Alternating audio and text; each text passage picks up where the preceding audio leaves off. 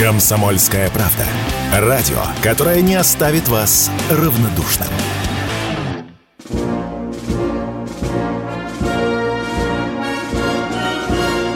Военное ревю полковника Виктора Баранца.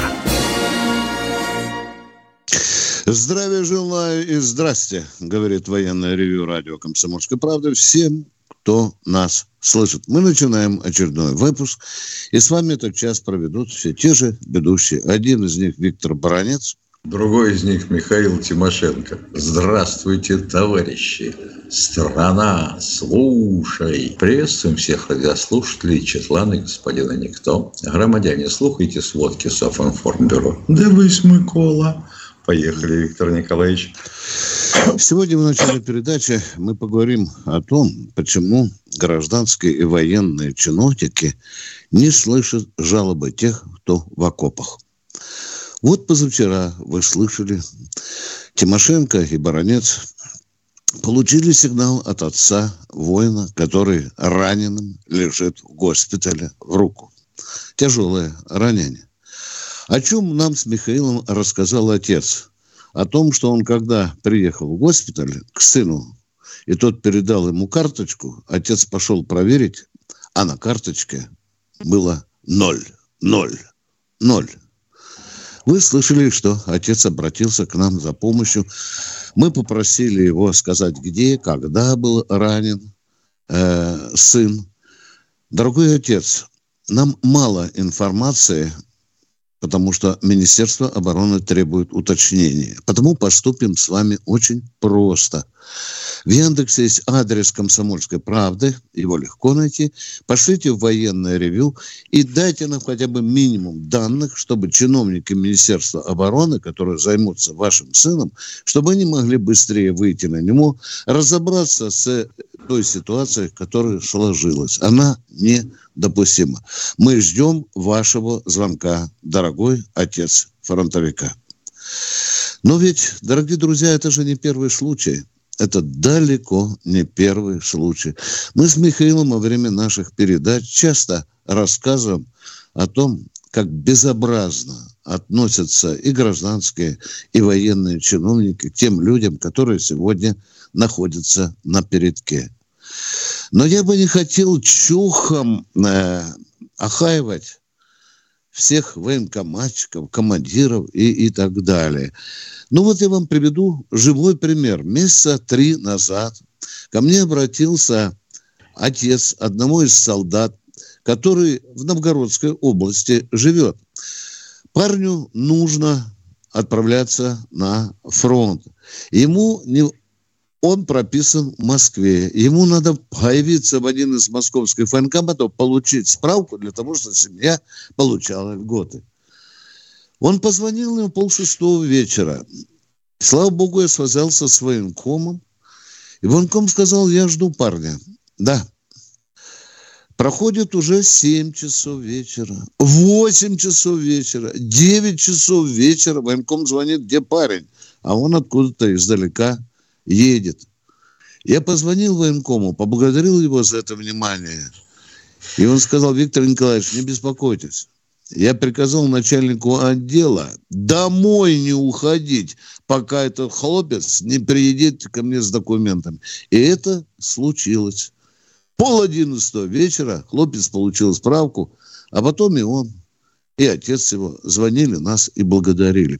Я другое вспоминаю о том, как в «Комсомольскую правду» к нам обратилась группа офицеров, которые не получали положенные льготы. Мне пришлось об этом сказать лично президенту. Вот как реагировало Министерство обороны. Я не спал тогда всю ночь. Вы понимаете, до 4:30 меня звонили и говорили, у вас там еще бумажки нет никакой, чтобы... Ну, неужели же я должен по каждому случаю обращаться к верховному главнокомандующему? Или вот вам второй пример, которым я сейчас занимаюсь, да? В Крыму лежит раненый боец в госпитале. У него было 16 осколков. 15 вытащили, а один застрял так, что по консилиуму врачей операцию можно сделать только через 3 месяца. 3 месяца прошло. уже 4 месяца прошло, и было предписано, что его надо после 3 месяцев отправить в Питер, где высоколобые врачи владеют технологией изъятия вот этого осколка, который может вообще оставить парня без руки. Ну и что вы думаете? Звонит мне хлопчик, присылает все документы. Одной рукой мобильник работает, да, посылает.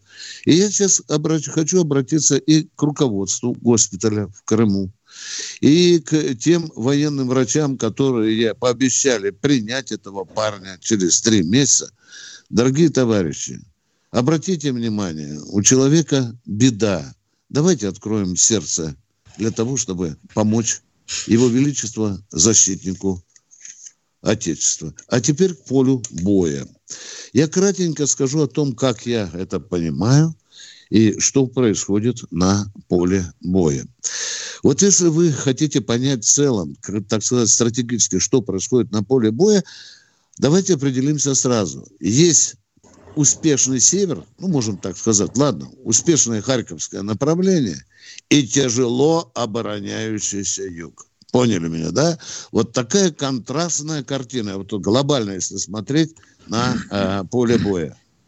Идем на Купинск и с трудом удерживаем Рабонина.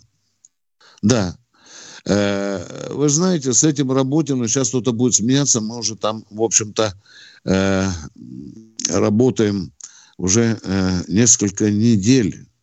Было такое, что переходило несколько раз из рук в руки. Но сегодня утром я позвонил, сказали, оно уже там никому не нужно, потому что этого населенного пункта, по сути, не хватает, нет. Но противник напирает именно на этом направлении. И если бы сказали, где сегодня, вот на 8-10 идут самые жаркие кровавые бои, то я бы, конечно, сказал, это Рабонина. И мы видим как бы 2 вектора действия на поле боя.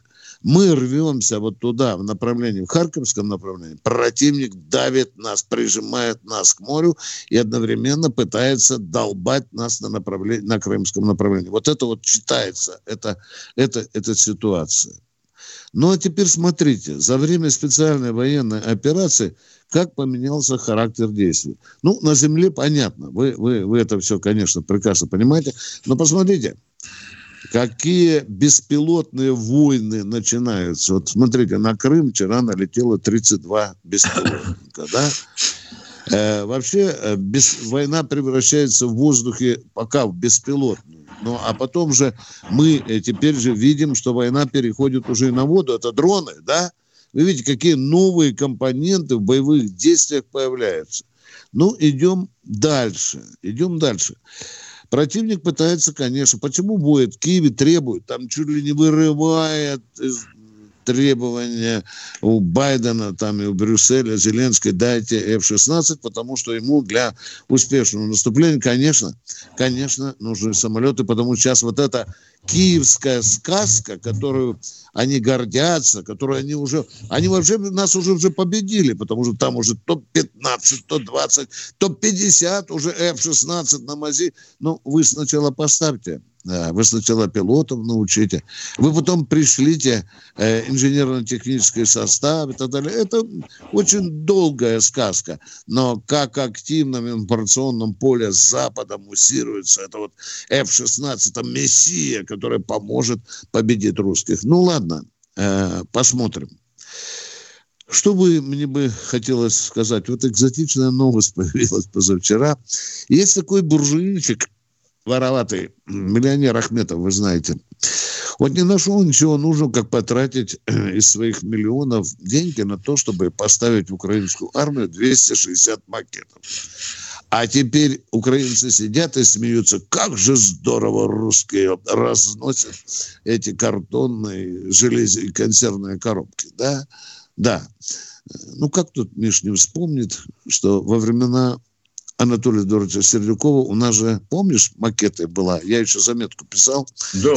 Сердюков надувает армию, да? Хорошие макеты. Ну, вообще говоря, эти штуки начали появляться еще, когда я учился в академии. Да. Да, ну, в общем, посмотрим, как наша сторона. Ну и что еще, конечно, выделять надо. Надо говорить об этом, потому что все это информация такими маленькими дозами идет. Резкая активизация на территории России диверсионной террористической деятельности. Выползает от Калининграда до Сахалина, выползает мразь, которую наша контрразведка выдергивает из наших российских недр уже пачками, по десяткам. Люди, будьте бдительны, это данность. Ну и, конечно, вы смотрите, не прекращаются глубинные удары по России. Вы знаете, уже вот эти полеты на Москву беспилотников уже становятся некой обыденностью. Я уже не говорю о приграничных областях, да. Там, конечно, как сказал наш президент, надо уплотнять противовоздушную оборону. И последнее. Резкое усиление действий военно-воздушных сил Украины. Такого даже командиры, которые уже участвуют там по году на специальной военной операции, чтобы, казалось бы, уничтожены ВВС Украины, они уже налетают тройками на Су-27 и прикрывают действия сухопутных войск. Перерыв. Александр Котс – один из лучших военных корреспондентов не только в России, но и во всем мире. Он работал репортером во многих горячих точках. Чечня, Южная Осетия, Косово, Афганистан, Ливия, Сирия, Египет, Ирак, Украина.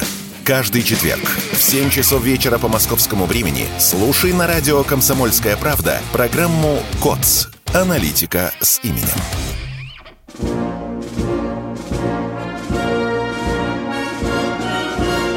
Военное ревю полковника Виктора Баранца. И Баранец, Тимошенко продолжают военное ревю. Мы ждем ваших звонков, уважаемые радиослушатели.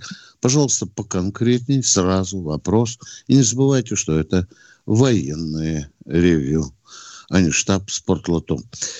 Ну что, Михаил, начнем принимать звонки? Я, если можно, два слова. Давай. Здравствуйте, Владимир. Одну секунду. Простите, пожалуйста.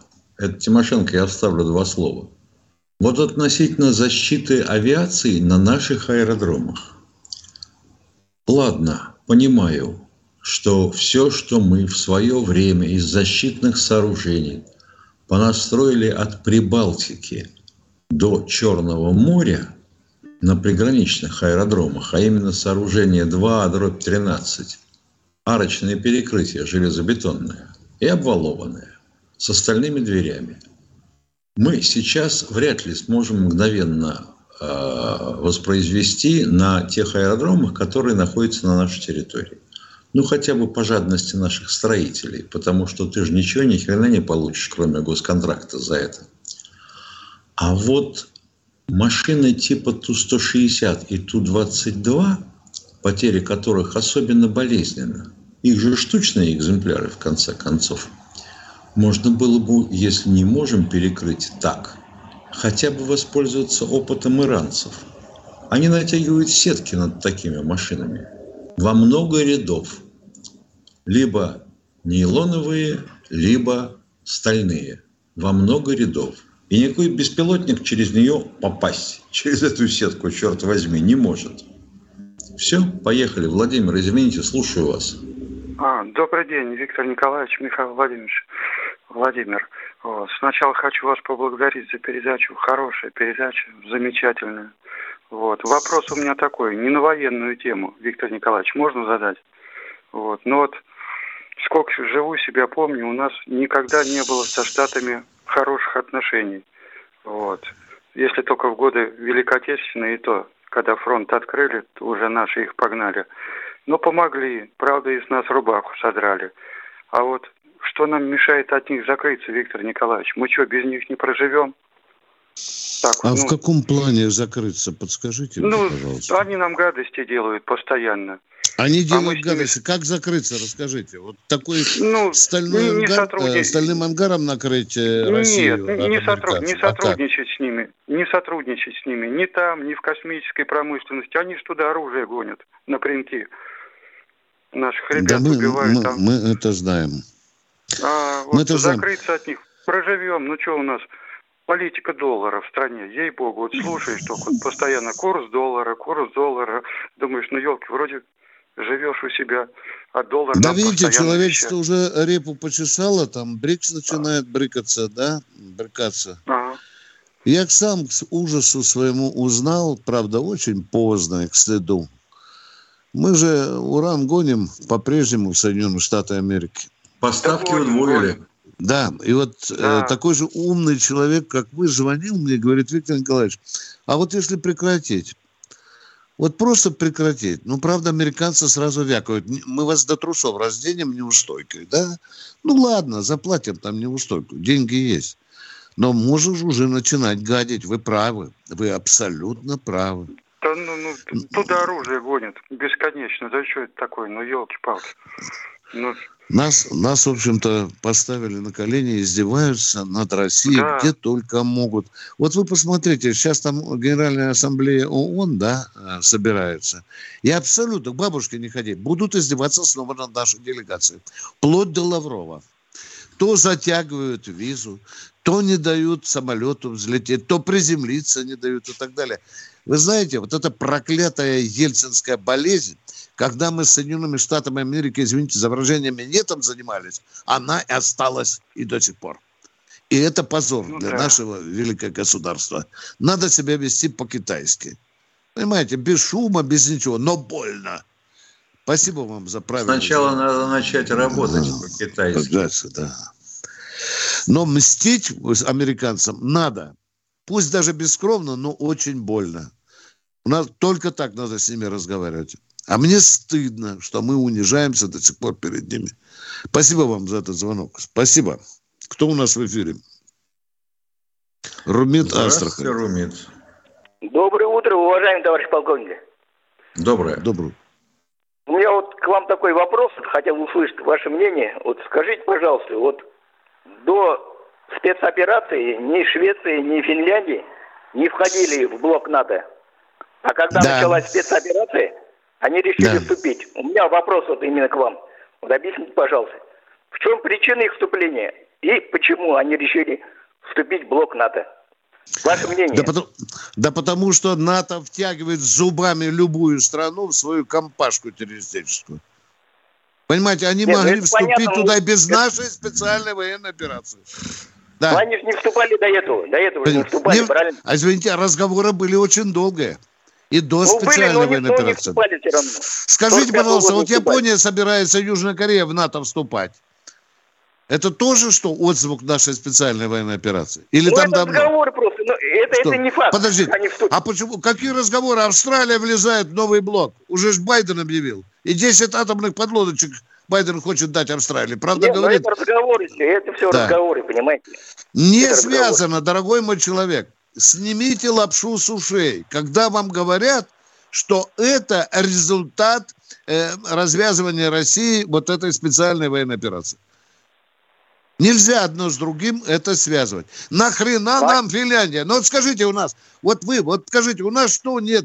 Рыбы нет, или чего там нет, молока, или чего у нас. Зачем нам вообще бомбить Финляндию? Вот ответьте мне на вопрос. Вот простой вопрос. Если они покупают наши дрова. Да, ну скажите, зачем нам Финляндия, а?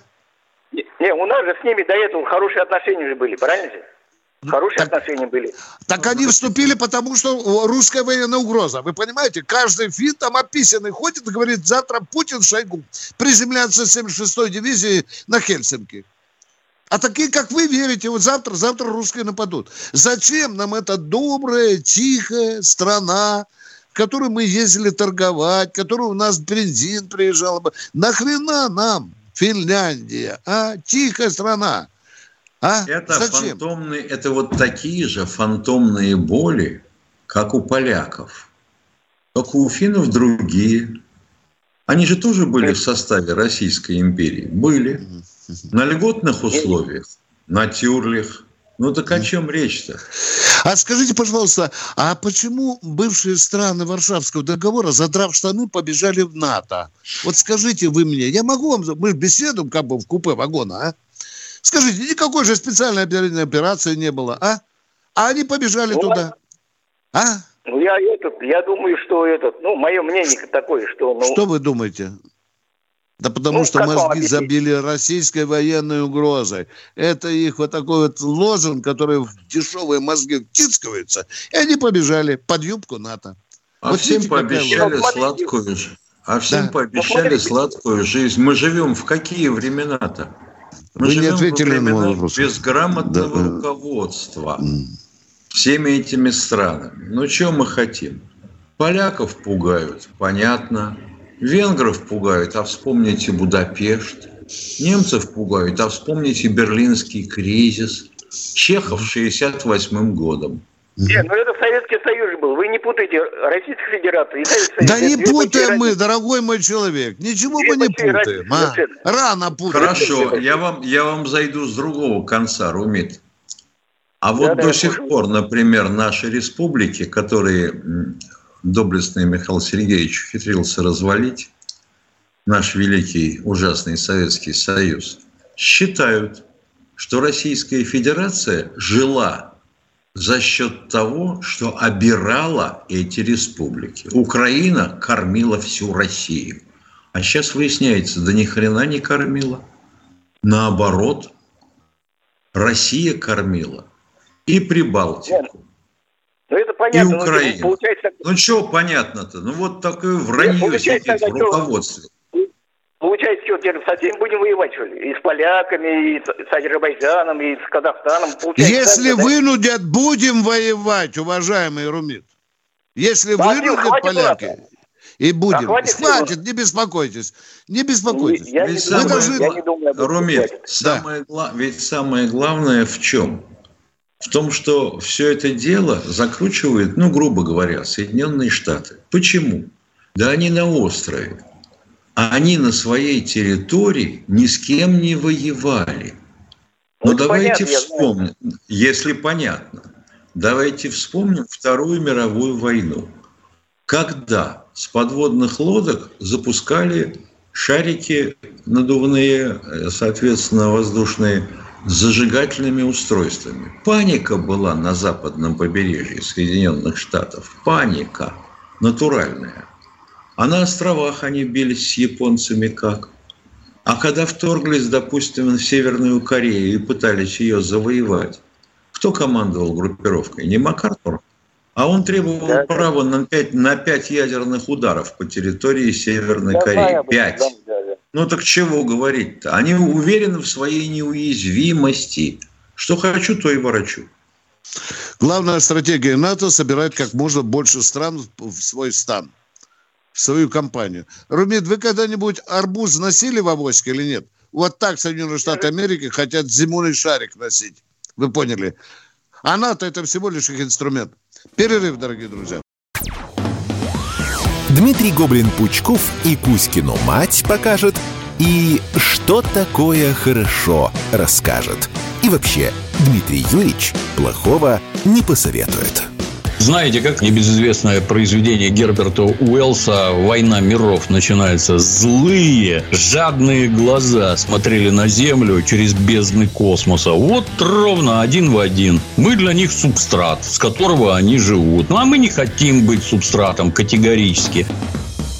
Каждый понедельник в 7 часов вечера по московскому времени слушайте программу Дмитрия Гоблина-Пучкова «Война и мир».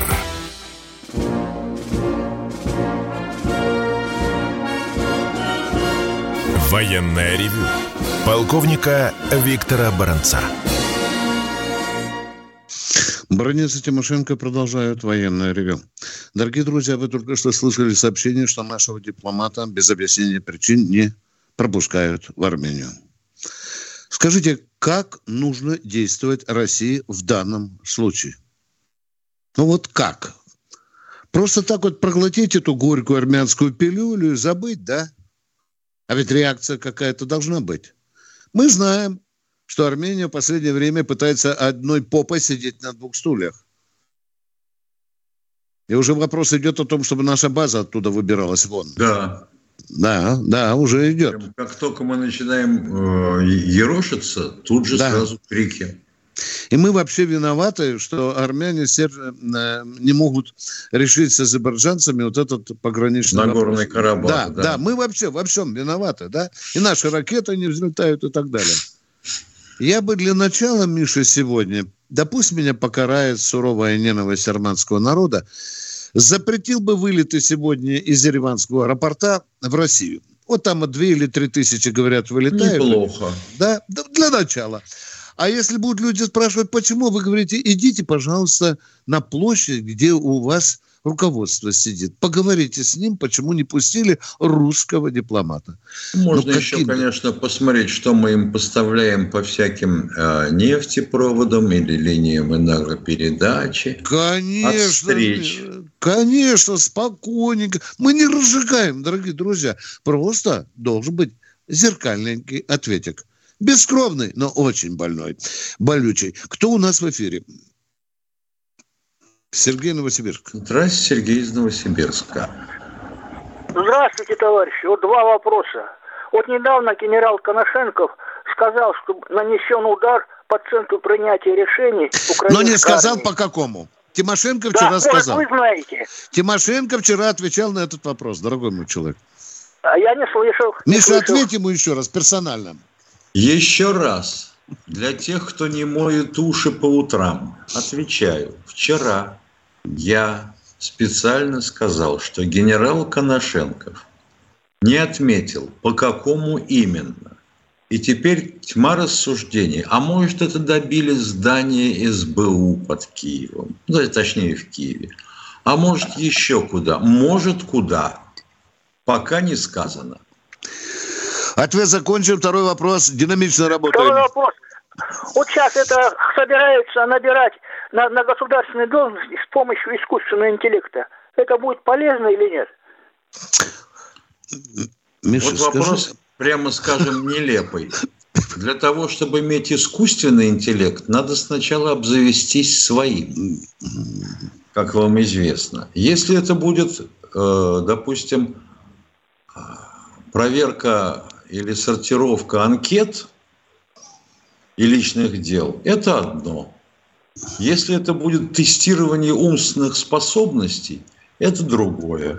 Вы как-нибудь выберите, определитесь, о чем вы спрашиваете.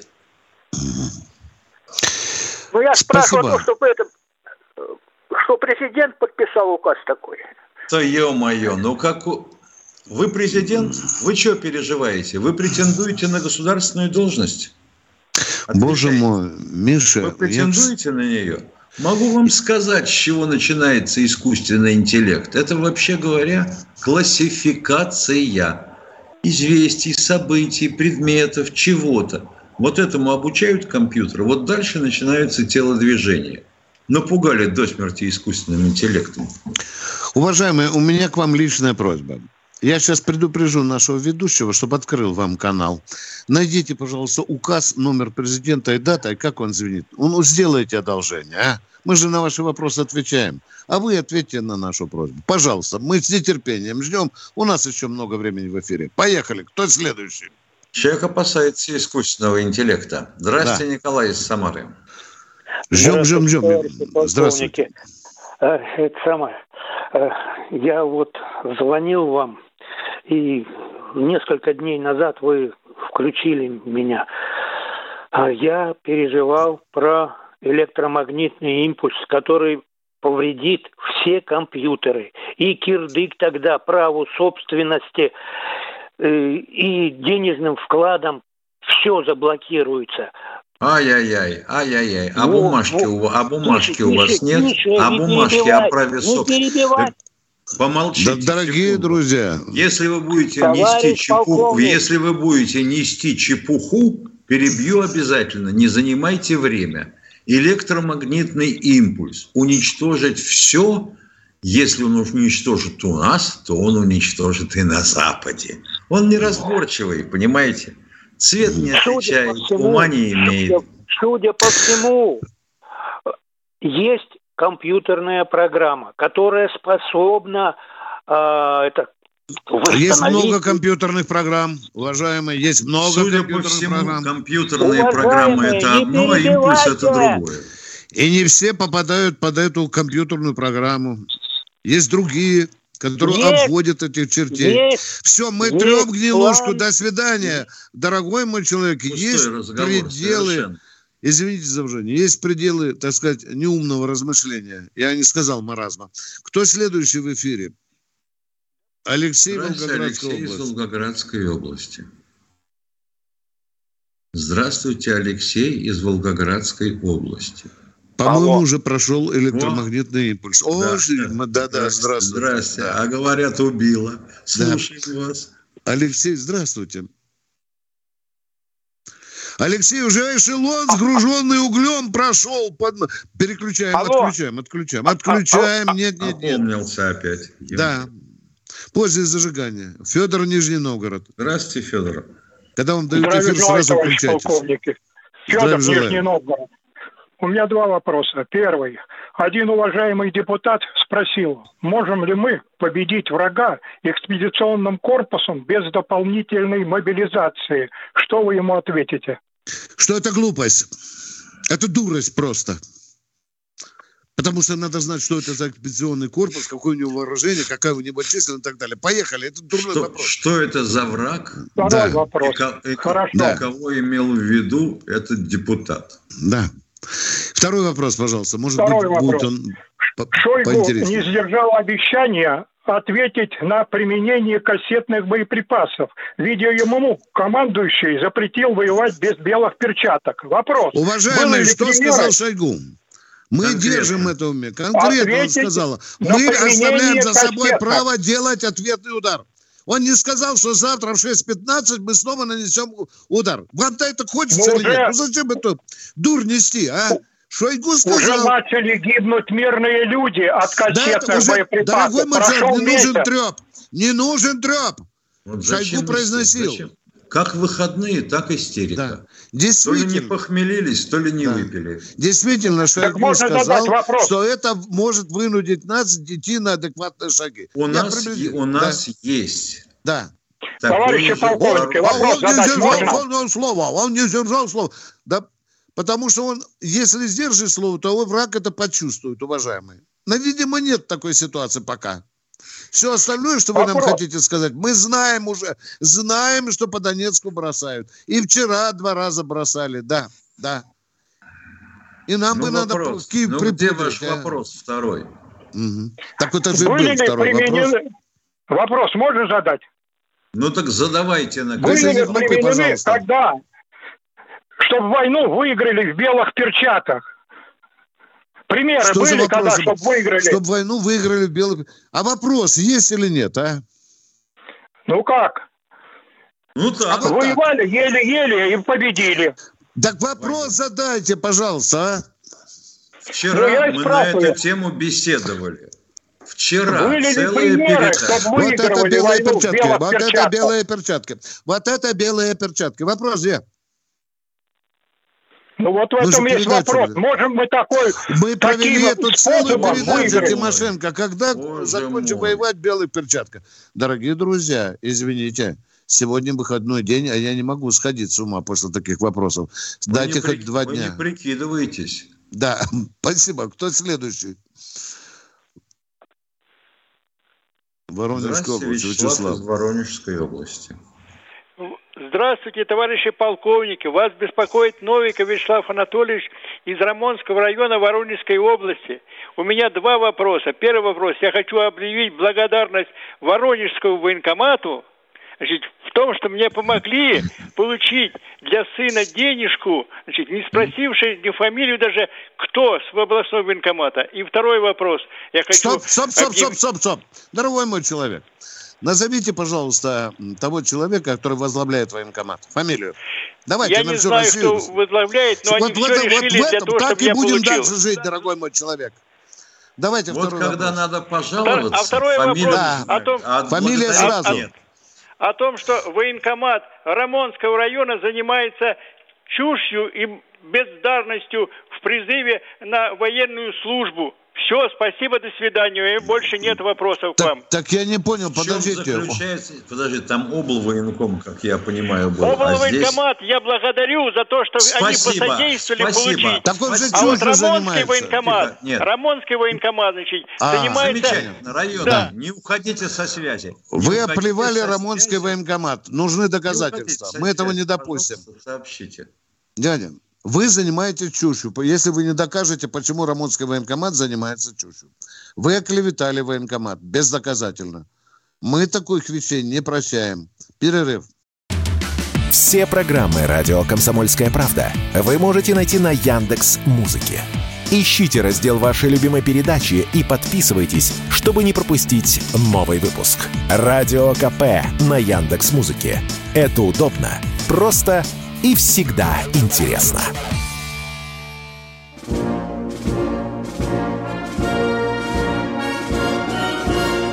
Военное ревю полковника Виктора Баранца.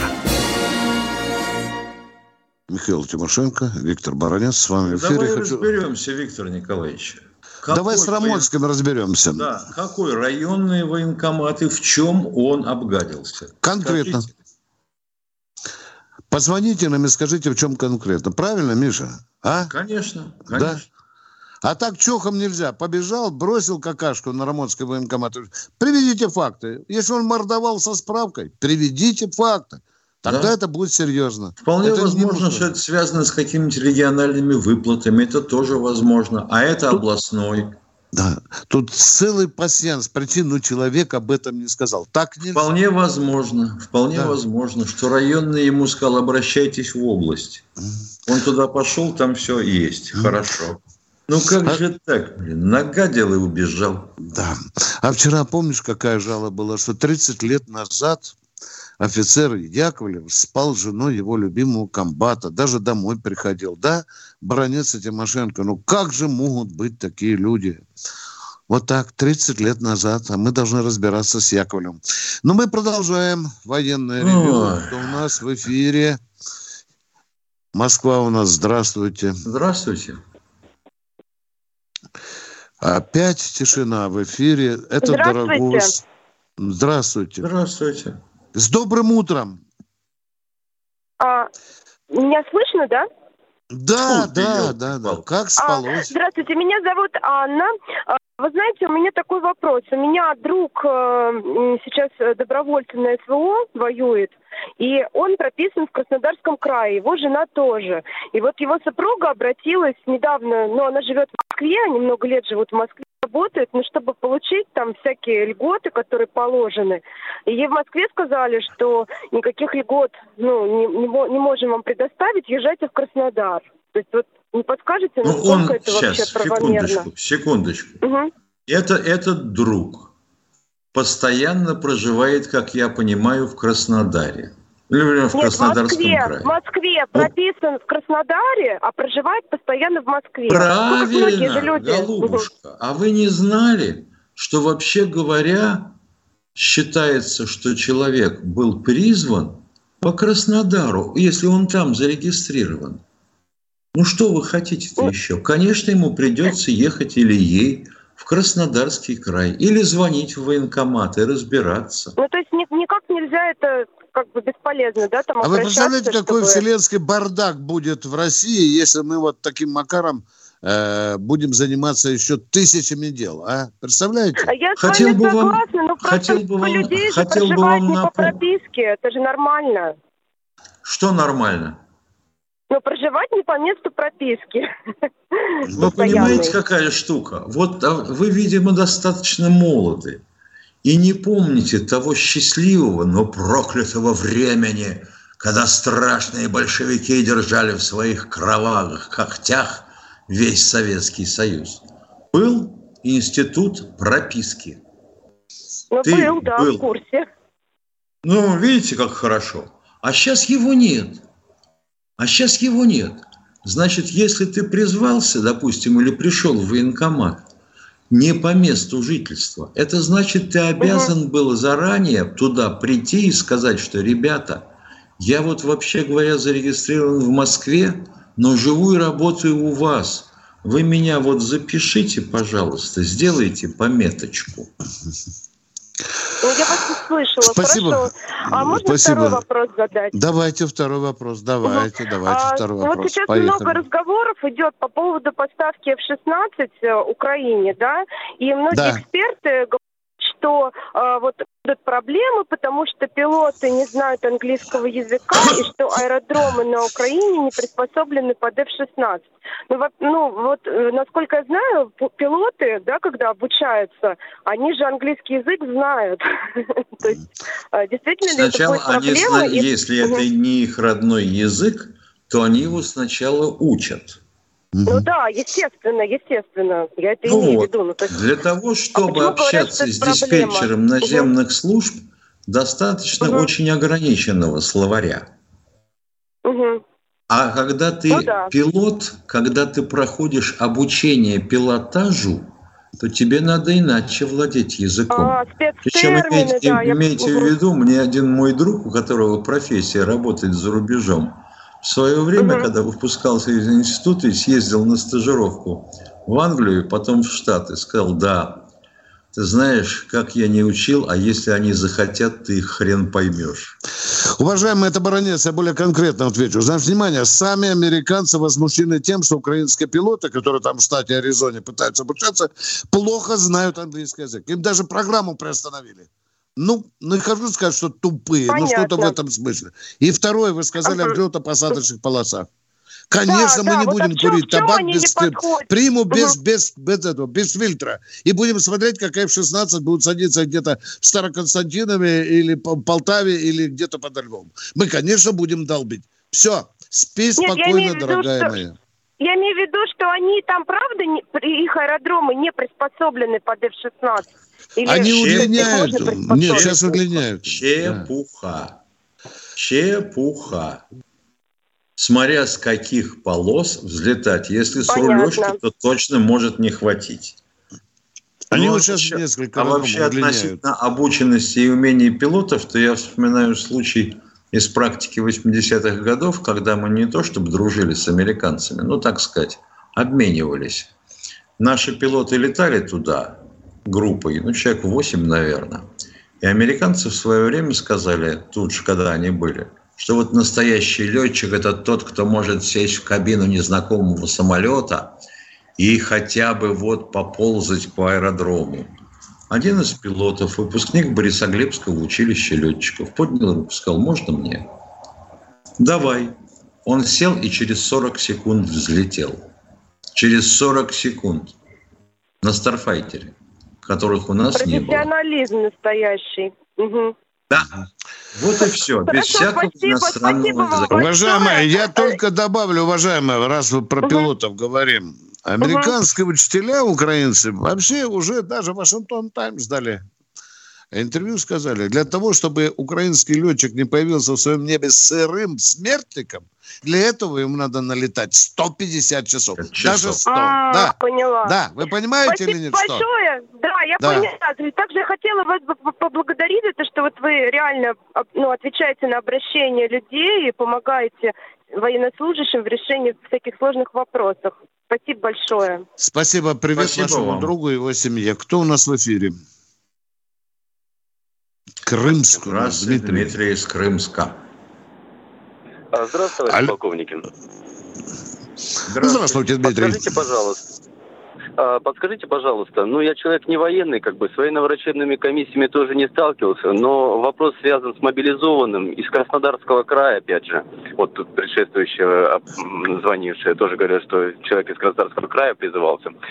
Проблема в чем? Военнослужащий мобилизованный получил травму непосредственно в зоне специальной военной операции. Для принятия решения на ВВК его в Молькино, это под Краснодаром, отправили в госпиталь. Предоставил он документы все необходимые туда и услышал такой ответ, направление. Возвращайтесь в военную часть, в которой вы непосредственно служите, до принятия решения военно-врачебной комиссии. Но вся соль проблемы в том, что часть находится в районе Пятихатки. Ну, понимаете, да, какие там сейчас боевые действия идут, соприкосновения. То есть никакой медицинской помощи по факту ему там оказывается не будет, это явно. Ну и более того, он, я считаю, что будет как обуза своим товарищам, потому что нести службу он в силу травмы не может. Вы да, предполагаете, ему голову там отрежут, ногу отпилят и так далее. Я вам говорю, только не надо раздувать кадила. Ему ничего не покажут. Не в этом суть вопрос. Вопрос в том, что куда можно написать рапорт, я говорю еще раз, не военный я человек. Я прошу у вас помощи и подсказки. Куда написать соответствующий рапорт, чтобы разобрать ситуацию? Это головотяпство какое-то или это недопонимание со стороны мобилизованного, может быть, какое-то? Правильно? Может быть. Надо бы понять, в чем проблема. Он выписан... Спокойно. Он выписан из госпиталя. Его медики направили в воинскую часть. Его медики выписали и направили в воинскую часть. Значит, он должен ехать туда. Совершенно верно. Это чтобы не нарушать закон. Да. Вопрос только, куда написать жалобу, чтобы разобрались, правомерно ли его выписали или нет. Это же медицинский вопрос, дорогой мой человек. Оказывается. Это же надо консилиум, конечно, проводить, а? Что вы думаете, командир взвода будет решать? Его правильно выписали из медиков? Медики должны решать вопрос. Консилиум должен быть, уважаемый. За ленточкой никто решать не будет. И никакого консилиума не будет. Вообще ваш человек никому не нужен. И не надо было нам звонить. Нет, почему? Нужен. Не надо было нам звонить. Если из госпиталя его выписали и написали, что он должен отправляться в часть, значит, считают в госпитале, что он здоров? Нет, Миша, человек считает, что он нездоров. Нет, он же лучше знает, что он. Можно ему в часть возвращаться или нет? Нет, может, он действительно плохо себя чувствует. Так-то можно, конечно, рассуждать. Я же не говорю вам о виде травмы, что там случилось, зачем это вам? Но вообще-то в армии положено на ближайшего командира рапорт писать, уважаемый. Понимаете? Это именно я и просил у вас. Да. А потом будете нас оплевывать. Непосредственно или прямого командира? Да, начинать по команде. А командир взвода должен ротному, ротный, батальонному, батальону, полк, и пошло дальше. Что будет за это время с человеком, я не гарантирую. Не знаю. Я тоже не знаю, как себя чувствует. Прощаемся до завтра. Встречаемся в это же время. До 8 часов утра. Всего вам доброго, дорогие товарищи. Военное ревю полковника Виктора Баранца.